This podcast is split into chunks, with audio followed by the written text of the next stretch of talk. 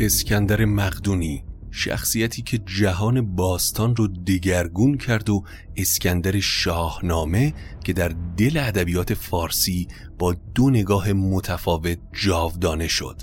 یکی پیامبر گونه و دیگری گجسته و ملعون. اما چطور یه شخصیت واحد می‌تونه در دو جهان به طور کاملا متفاوت تصویر بشه؟ پس در این سفر حماسی همراه داستامینوفن باشید.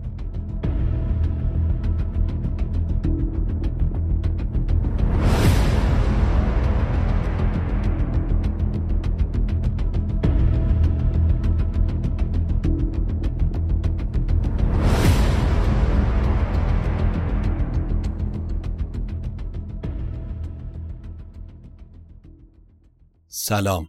من ایمان نجیمی هستم و این اپیزود 94 روایت شاهنامه به نصر از پادکست داستامینوفنه که در هشتم بهمن 1402 ضبط میشه. داستامینوفن پادکستیه که من داخل اون برای شما قصه می‌خونم. ما در تلاش هستیم که شاهنامه رو با زبان دیگهی برای شما روایت بکنیم تا به جان شما بنشینه. اگر از شنوندگان پروپاگورس داستامینوفن هستید کمک بزرگی به ما می‌کنید که این پادکست رو با سایر دوستانتون به اشتراک بگذارید تا فارسی زبانهای دیگه هم با قصه های شاهنامه و این اثر فاخر آشنا بشن.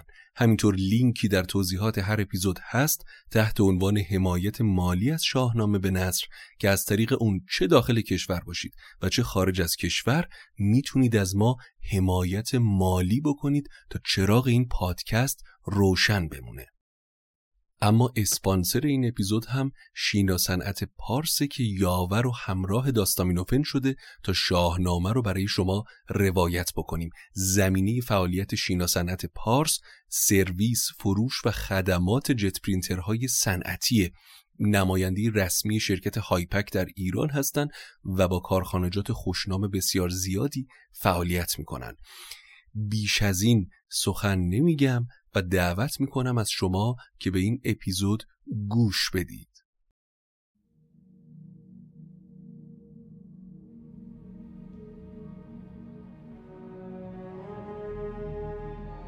در این اپیزود سفری خواهیم داشت به دل تاریخ و افسانه.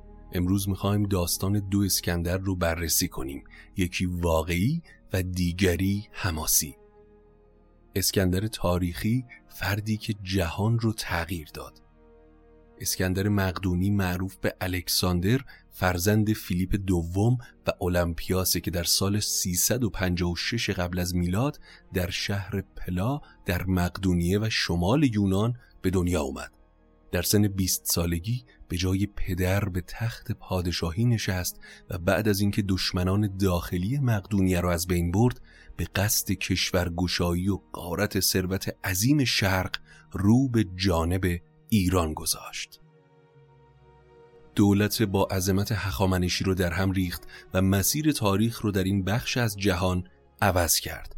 شهرت اسکندر البته بیشتر به واسطه سفرهای جنگی و پیروزیهایی که در این جنگها به دست آورده تا جایی که کم کم حاله ای از افسانه و داستانهای حیرت انگیز شخصیت واقعیش رو احاطه کرد و با راه پیدا کردن این افسانه ها از یونانی به پهلوی، سریانی، لاتین، ارمنی و عبری از اسکندر مقدونی شخصیتی ساخته شد که هم حالت رب و نو داشت و هم نیمه پیامبر بود و هم پادشاهی شکست ناپذیر.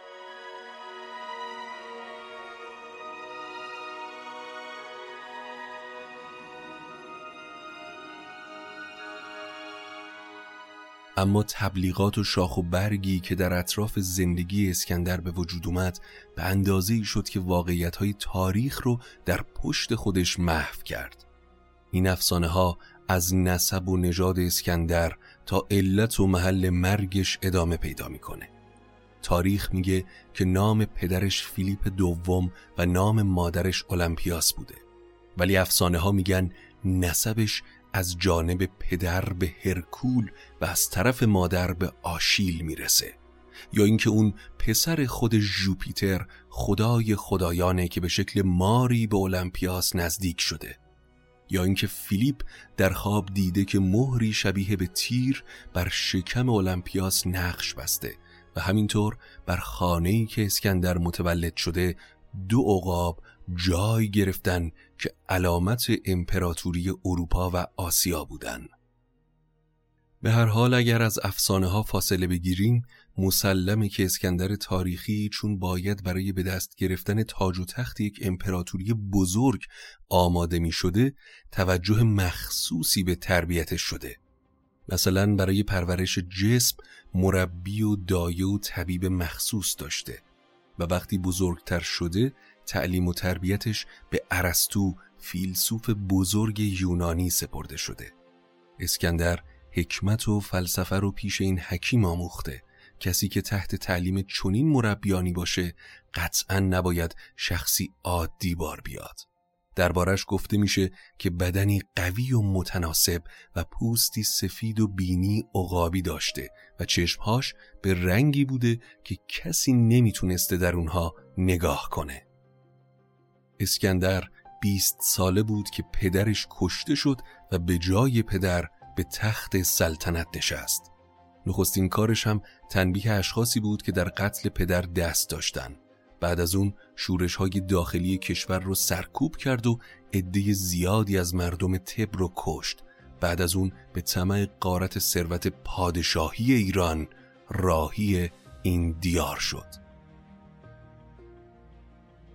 اما کمی قبل از کشته شدن فیلیپ داریوش سوم به تخت نشسته بود و قصد داشت که به مقدونیه لشکر کشی کنه. ولی با کشته شدن فیلیپ و جانشینی پسرش اسکندر که کم سن و سال بود خیال داریوش از جانب مقدونیه راحت شد. بیخبر از اینکه اسکندر در تدارک جنگی بزرگ با ایرانه. داریوش سوم با شنیدن خبر حمله با شتاب دست به تدارک جنگ شد و دستور داد تا از نقاط مختلف کشور سپاهیان جمع بشن. ادهی رو از یونانیان اسیر کرد و یک یونانی به نام ممنان رو که بسیار هوشمند و وارد به فنون جنگی بود به فرماندهی سپاه انتخاب کرد. نخستین جنگ و برخورد سپاه ایران و مقدونیه در کنار رود گرانیک که به دریای مرمره میریزه در گرفت که در اون سپاه ایران از جانب راست و سپاه اسکندر در طرف چپ رود به هم رسیدن. اسکندر به سرعت سپاهش را از رودخانه عبور داد و جنگ سختی بین دو لشکر در گرفت. گفته میشه حتی خود اسکندر به دست یک دلاور ایرانی مجروح شد و عده زیادی از لشکریانش کشته شدند. ولی در نهایت سربازان اسکندر به دلیل کارآزمودگی بیشتر و بهتر بودن نیزه هاشون پیروز شدند و بسیاری از ایرانی ها و یونانیان عجیر رو از بین بردن ایرانی ها عقب نشینی کردند. اسکندر بعد از این پیروزی برای اینکه قدرت هر نوع حرکتی رو از ایران بگیره مخصوصا ناوگان داریوش به طرف لیدیه در ترکیه امروزی رفت و شهرهای اونجا و آسیای صغیر رو تصرف کرد. از بخت بد در این زمان ممنون سردار نامی داریوش درگذشت و مرگ این سردار ضربه هولناکی به پیکره سپاه ایران زد. داریوش ناچار فرماندهی سپاه رو خودش به عهده گرفت و بابل رو مقر فرماندهی سپاه جدیدش قرار داد و از تمام ولایات خواست تا سپاه به اونجا بفرستن گفته میشه که مجموع سپاهی که در بابل گرد اومدن 500 تا 600 هزار نفر می شده. سپاهی عظیم و با شکوه که برق طلا و جواهراتشون بیش از برق سلاحشون بود اسکندر که دوری رو در کسالت بود بعد از بهبودی حرکت کرد و از سوریه گذشت و به سمت ترکیه امروزی اومد. همزمان هم داریوش لشکرش رو حرکت داد به طوری که پشت اسکندر قرار گرفت و به تعقیب اسکندر پرداخت. جنگ دو لشکر در محل بسیار نامناسبی از نظر قشون ایران در گرفت. چرا که تنگی جا باعث می شد که سپاه ایران نتونه از تعداد زیاد خودش استفاده کنه باز هم ابتدای جنگ با شور و رشادت بسیار دو طرف همراه بود ولی فراوانی تعداد کشته شدگان وحشتی به دل داریوش انداخت که به زودی به لشکریانش هم سرایت کرد و پارسی ها عقب نشینی کردند. در حین فرار از اون معبر تنگ بر تعداد کشته شده ها باز هم افسوده شد. به طوری که سپاه به کلی از هم پاشید و داریوش لباسهای فاخرش رو به کناری گذاشت و سوار به اسبی تندرو شد و از میدان کارزار گریخت. لشکریان اسکندر به اردوگاه ایرانیان تاختن و قارت شروع شد. زن و دختر و پسر داریوش به اسارت گرفته شدن. اسکندر داریوش رو تعقیب کرد ولی چون بهش نرسید برگشت. اما با خانواده داریوش با احترام برخورد کرد. پس از این پیروزی آزب سوریه شد و یک یک شهرهای اونجا و دمشق رو به تصرف در آورد. در این زمان داریوش برای تهیه سپاه و تدارک جنگ دیگهی با اسکندر به بابل رفته بود. گفته میشه که از اونجا نامه‌ای به اسکندر نوشت و ازش خواست که مادر زن و فرزندش رو تحویل بده و در اعزاش هر مقدار که می‌خواد گنج و درم دریافت کنه. اما اسکندر نپذیرفت و در ادامه شهرهای سور و غزه رو در محاصره گرفت و با خاک یکسان کرد. هزاران نفر رو کشت و بعد از اون به مصر رفت و پس از دیدار از معبد آمون به ممفیس پایتخت مصر رفت. اما چون برای پایان دادن به کار داریوش عجله داشت زیاد در اونجا نماند و با شتاب به فونیقیه برگشت.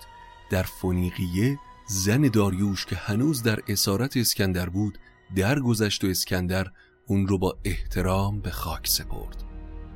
در اینجا داریوش یک بار دیگه از اسکندر تقاضای صلح در ازای پرداخت پول کرد که اسکندر باز هم سر باز زد و به سمت رود فرات حرکت کرد.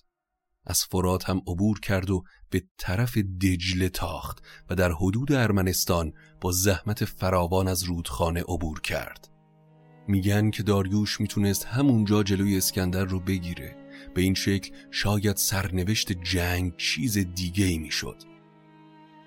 ولی به هر حال دو سپاه در نوزده فرسنگی اربیل به یکدیگر رسیدن و این آخرین جنگ این دو پادشاه بود. در این جنگ هم در اثر هیجانی که ناگهان در صفوف لشکر ایران روی داد ادهی قصد فرار کردند و داریوش هم که خودش در میدان جنگ مشغول نبرد بود از این حالت نگران شد و پا به فرار گذاشت و به سمت اربیل رفت. اسکندر به تعقیبش پرداخت. داریوش از اربیل و از کوهستانهای ارمنستان به ماد و همدان و بعد از اون به ری گریخت. اسکندر در پی اون به بابل و شوش رفت و قصد داشت به پارس برسه که در محلی که گفته میشه کهکیلویه فعلیه بر اثر پایداری قسمتی از لشکریان ایران به فرماندهی آری و برزن نتونست از معبر پارس بگذره. چرا که ایرانی ها سنگ های کوه رو بر سپاه اسکندر میریختن و مانع پیشرفت اونها می شدن. اسکندر ناچار عقب نشینی کرد ولی یکی از اسیران محلی که چوپان بود اون رو از کور راهی هدایت کرد و بالاخره اسکندر وارد تخت جمشید شد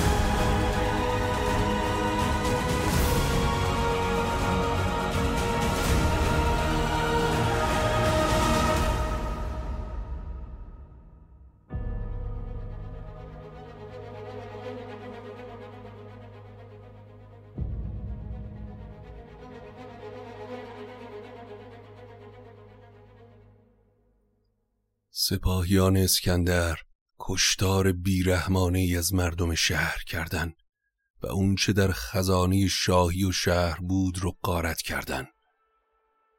معروفه که قصر رو به انتقام لشکرکشی خشایارشاه به یونان آتش زدن اون هم به دست زن بدکاری به نام تاییس که در سفرهای اسکندر اون رو همراهی می کرد و تأثیر بسیار زیادی روش میگذاشت. بعد از این قارت و قتل عام وحشیانه اسکندر باز هم تعقیب داریوش رو از سر گرفت و در راهش به اصفهان و ماد گذشت و به ری رسید. در همین زمان یکی از فرماندهان لشکر داریوش که والی باختر یا ترکستان کنونی بود با بسوس یکی از همراهان داریوش پادشاه ایران رو اسیر کردن و امید داشتن که اگر اسکندر اونها رو تعقیب کرد با تسلیم داریوش مورد ملاطفت قیصر روم قرار بگیرن و در غیر این صورت ممالک رو بین خودشون تقسیم کنن پس داریوش پادشاه ایرانیان رو به زنجیرهای زرین بستن و در عرابه ناشناس پوشیده از پوستهای کثیف انداختن و به طرف گرگان به راه افتادن. این خبر به زودی به اسکندر که در همون نزدیکی بود رسید و سراسیمه خودش رو به سپاه بسوس نزدیک کرد. گفته میشه که اگر بسوس جرأت این رو داشت تا بیسته و با سپاه کم و خستی اسکندر به جنگ پیروزی از آنش می بود. ولی بسوس که حتی از نام اسکندر هم وحشت داشت به داریوش تکلیف کرد که سوار اسب بشه و با اونها فرار کنه. اما داریوش سر باز زد و در نتیجه خائنان چند تیر به طرف داریوش و اسبهای عرابه و پاسبانش انداختن و فرار کردند. در این احوال اسبهای مجروح عرابه بیراننده داریوش را از راه خارج کردن و در گوشه متوقف شد زمان زیادی نگذشت که یکی از سربازان اسکندر صدای ناله خفیف از درون عرابه شنید به اون نزدیک شد و پوست ها رو کنار زد و شخصی رو با لباس های فاخر و بسته به زنجیرهای طلا درون عرابه دید داریوش تنها تونست به سرباز بگه به اسکندر بگو در ازای نیکی هایی که به مادر و زن و فرزندم کرده نسبت بهش حق شناسم.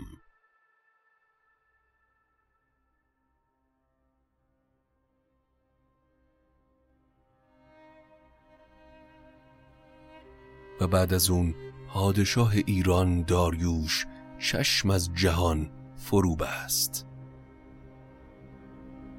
اسکندر لحظاتی بعد به داریوش می‌رسه و به حال زار این پادشاه قصه می‌خوره و فرمان میده با احترامات شایسته اون رو به خاک بسپارن. بعد از اون اسکندر به دنبال بسوس به گرگان و ولایت بومیان مازندران رفت و این سرزمین ها رو به تصرف در آورد از اونجا به هرات و بعد سیستان و بلوچستان و شمال افغانستان رسید. در این راه تعداد زیادی از سپاهیان اسکندر از سختی راه و سرما تلف شدند و بالاخره بعد از زحمات زیاد اسکندر به باختر رسید و بعد از گذشتن از جیهون آزم سوقت شد در این منطقه بود که بسوس رو دستگیر و به فرمان اسکندر اعدام کردند.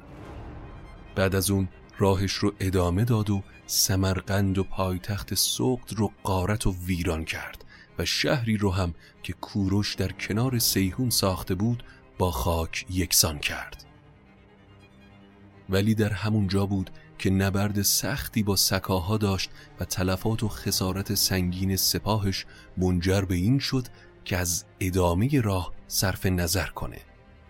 در همون زمان اسکندر به قدری به خودش قره شده بود که خیال می‌کرد واقعا فرزند جوپیتره پس چاپلوسان رو محترم می داشت و راستگویان رو تنبیه می کرد از جمله کالیستن فیلسوف و مورخی که در این سفرها همراه اسکندر بود که به جرم اینکه قبول نداشت اسکندر پسر خداست اعدام شد. در بهار 337 قبل از میلاد اسکندر که تدارک لشکرکشی به هند رو دیده بود بعد از عبور از تنگی خیبر وارد هند شد و بعد از جنگ های بسیار قسمت غربی هند رو هم تصرف کرد و تا پنجاب هم رسید. ولی چون لشکریانش در این سفرها مشقتهای زیادی رو متحمل شدن حاضر به ادامه راه نشدن. اسکندر در سفر بازگشت قتل و کشتار عجیبی به راه انداخت. چندین شهر رو به کلی ویران کرد.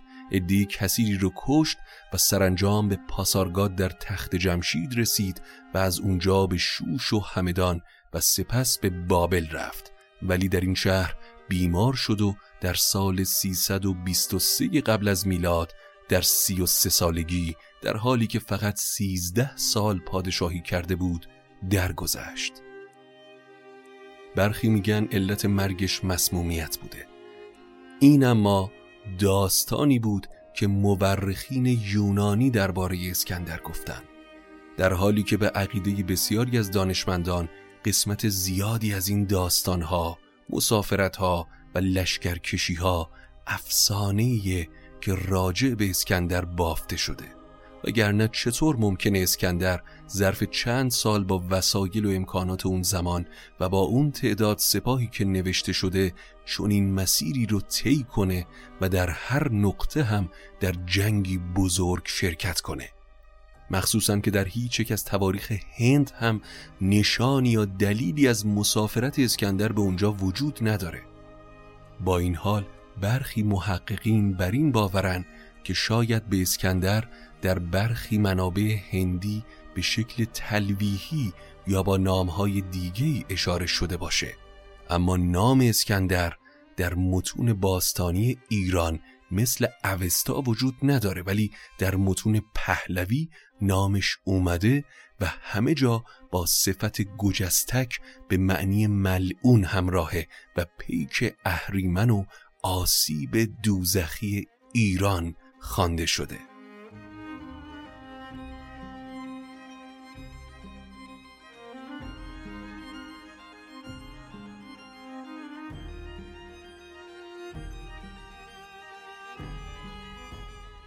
اما در اکثر این منابع پهلوی گفته شده که اسکندر ملعون کتاب اوستا رو که بر دوازده هزار پوست گاو نوشته شده بود سوزانده.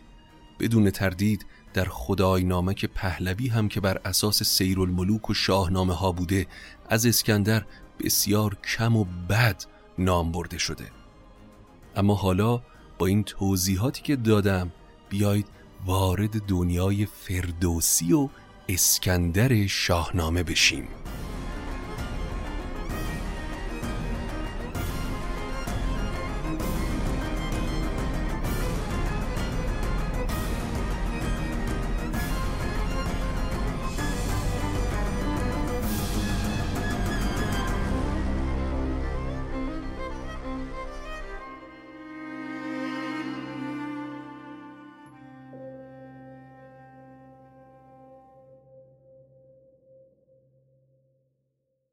در اونچه که فردوسی راجع به اسکندر میگه تناقضی آشکار وجود داره.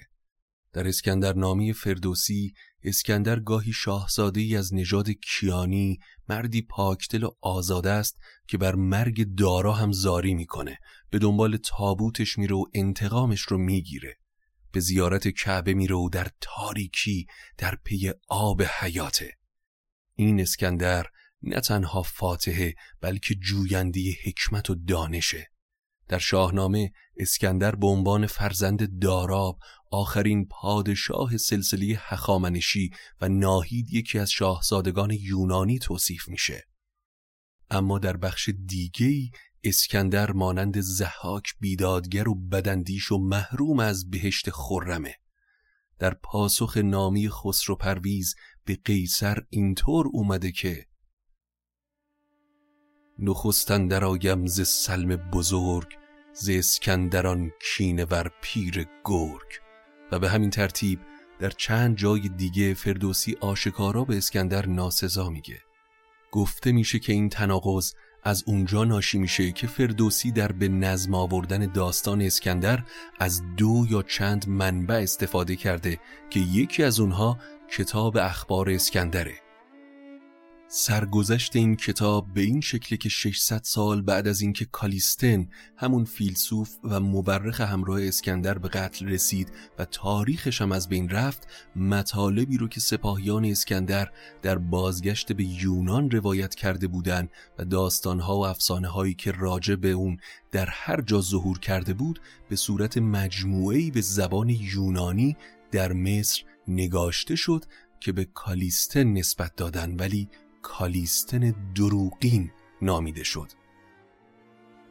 این کتاب بعدا به پهلوی هم ترجمه شد.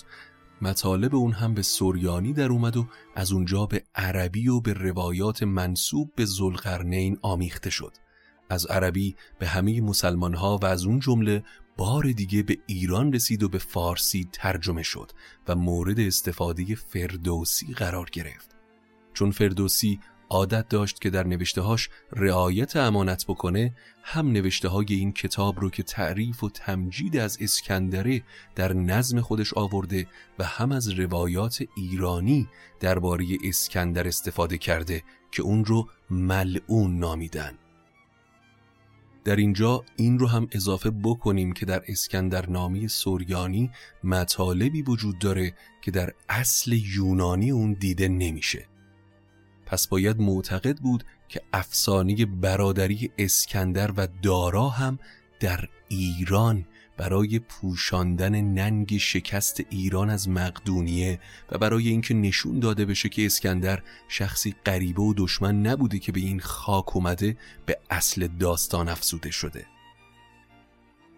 اما در بخش آخر می‌خوام به داستان زلقرنین هم بپردازم چرا که بهش اشاره کردیم.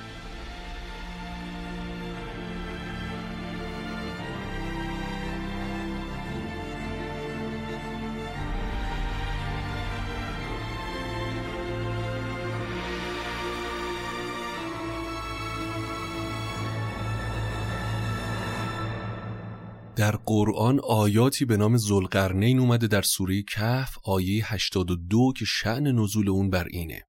مشرکان عرب و مخالفان پیامبر اسلام به راهنمایی یهودیان و نصرانیان سه مسئله از کتاب تورات برای اون مطرح می‌کنن تا اگر جوابی درست برابر اونچه که نوشته و در دست داشتن شنیدن پیامبری پیامبر اسلام رو بپذیرن. سوال اول اونها راجع به نوشته‌ای به نام روح بود که بزرگترین فرشته توراته و بعضی اون رو جبرئیل می‌دونن و بزرگی اون چنانه که هر دو عالم و اون چه میان هفت آسمان و زمینه در بین ابروی اون جا می‌گیره. پرسش دوم درباره اصحاب کهف و سال سوم قصه زلقرنین بود که چگونه به مشرق و مغرب رسید و حدیث صد یاجوج و ماجوج چه بود. اونها پاسخ رو از پیامبر اسلام شنیدن. پاسخی که از اون در شگفت میشن اما ایمان نمیارن. ولی زلقرنین واقعا چه کسی بود؟ خیلی ها رو زلقرنین دونستن که بعضی از اونها معروفتر از بقیه است. برخی شمریرعش پادشاه یمن که اگر یادتون باشه همونی بود که در شاهنامه شاه هاماوران بود و کیکاووس رو زندانی کرد. از این جهات برخی این پادشاه رو به عنوان زلقرنین یاد کردن که دو گیسوش به شانه می رسید و از مشرق به مغرب رفت و سرزمین هایی رو فتح کرد. مردم رو به زیر فرمان خودش درآورد. در تفسیر تبری سخن از زلقرنین به میون اومده. یکی زلقرنین اکبر که معاصر حضرت ابراهیم و خزر نبی مقدمه لشکر اون بوده و دیگری زلقرنین اسقر که اسکندر مقدونیه و صد یاجوج و ماجوج رو ساخته. برخی هم میگن که اصلا زلقرنین پادشاهی معاصر حضرت ابراهیمه. گفته میشه که اسکندر خودش معتقد بر این بوده که چون فرزند جوپیتره خداوند دو شاخ به اون عطا کرده که نشانه تسخیر جهانه و فرمان داد تا تصویر اون رو با دو شاخ قوچ بر سکه ها ضرب کنن. و همینطور گفته میشه که لقب اسکندر از این بابت زلقرنین بوده که اون به دو جهت خورشید یعنی محل طلوع و غروب خورشید در زمین رسیده. چرا که معنای عربی این واژه هم به معنای دارای دو چنگاله اما در نهایت یکی دیگه از کسانی که اون رو زلقرنین یاد شده در قرآن می‌دونن کوروش بزرگ هخامنشیه. لقب زلقرنین رو برای کوروش اشاره به خوابی می‌دونن که دانیال نبی دیده. شبی دانیال در خواب دید که در کنار نهری قوچی دو شاخ ایستاده بود که با شاخهاش به شرق و غرب شمال و جنوب میتازه و کسی رو یارای مقاومت در برابرش نیست. اما ناگهان از طرف مغرب بز نری پیدا میشه که یک شاخ بلند در میان چشم داره. اون با قوچ در میفته و اون رو نابود می‌کنه و جبرئیل جواب دانیال رو چنین تعبیر می‌کنه. اون قوچ دوشاخ مالک ماد و فارسه و بز نر پادشاه یونانه که اون ملوک رو از پای در میاره. ضمنا مجسمه در کنار نهر مرقاب در نزدیکی استخر پایتخت کوهن ایران کشف شده که سنگ نوشته های در کنار اون نام کوروش رو بر خودش داره. این مجسمه مردی رو مجسم می‌کنه که دارای دو شاخ و دو باله و به همین جهات کسانی که موافق زلقرنین بودن کوروش بودن اون رو دلیلی بر صحت ادعای خودشون می‌دونن. اونها به رؤیای دانیال نبی پیشگویی اشعیای نبی در مورد کوروش و برحق بودنش استناد می‌کنن که کوروش دانیال به صورت یک قوچ دوشاخ مشاهده شده و اشعیای نبی که یکی از پیامبران عهد عتیق و اهل اسرائیل بوده هم اون رو به شکل عقاب مشرق دیده. برخی هم داریوش اول و بعضی دیگه هم تنشی هوانگ امپراتور چین در قرن سوم پیش از میلاد رو زلقرنین می‌دونن چرا که اون دیوار عظیم چین رو در مقابل اقوام مغول ساخت که گفته میشه همون صد یاجوج و ماجوجه. اما در نهایت این مقایسه ها به ما نشون میدن که چطور تاریخ و حماسه می‌تونن دو روی کرده متفاوت نسبت به یک شخصیت داشته باشن. این داستان ها ما رو به فکر فرو می‌برن و چشمندازی تازه به ما ارائه میدن.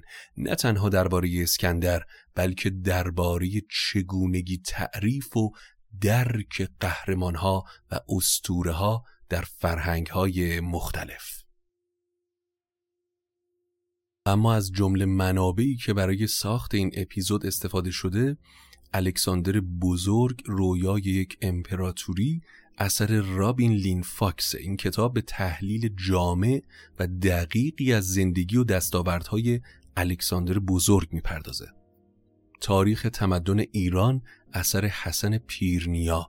این کتاب هم به بررسی تاریخ و تمدن ایران با تاکید بر دوره های مختلف از جمله دوره هخامنشیان می‌پردازه و می‌تونه برای درک زمینه تاریخی اسکندر مفید باشه و همینطور پژوهشی درباره اسکندر در تاریخ از ایرج گل سرخی امیدوارم که از شنیدن این اپیزود لذت برده باشید و نظراتتون رو حتما با ما به اشتراک بگذارید و فراموش نکنید که کانال یوتیوب داستامینوفن رو دنبال بکنید. اونجا ویدیوکست های جذابی رو ما از شاهنامه برای شما گذاشتیم که خالی از لطف نیست که تصاویر رو هم در کنار صوت داشته باشید.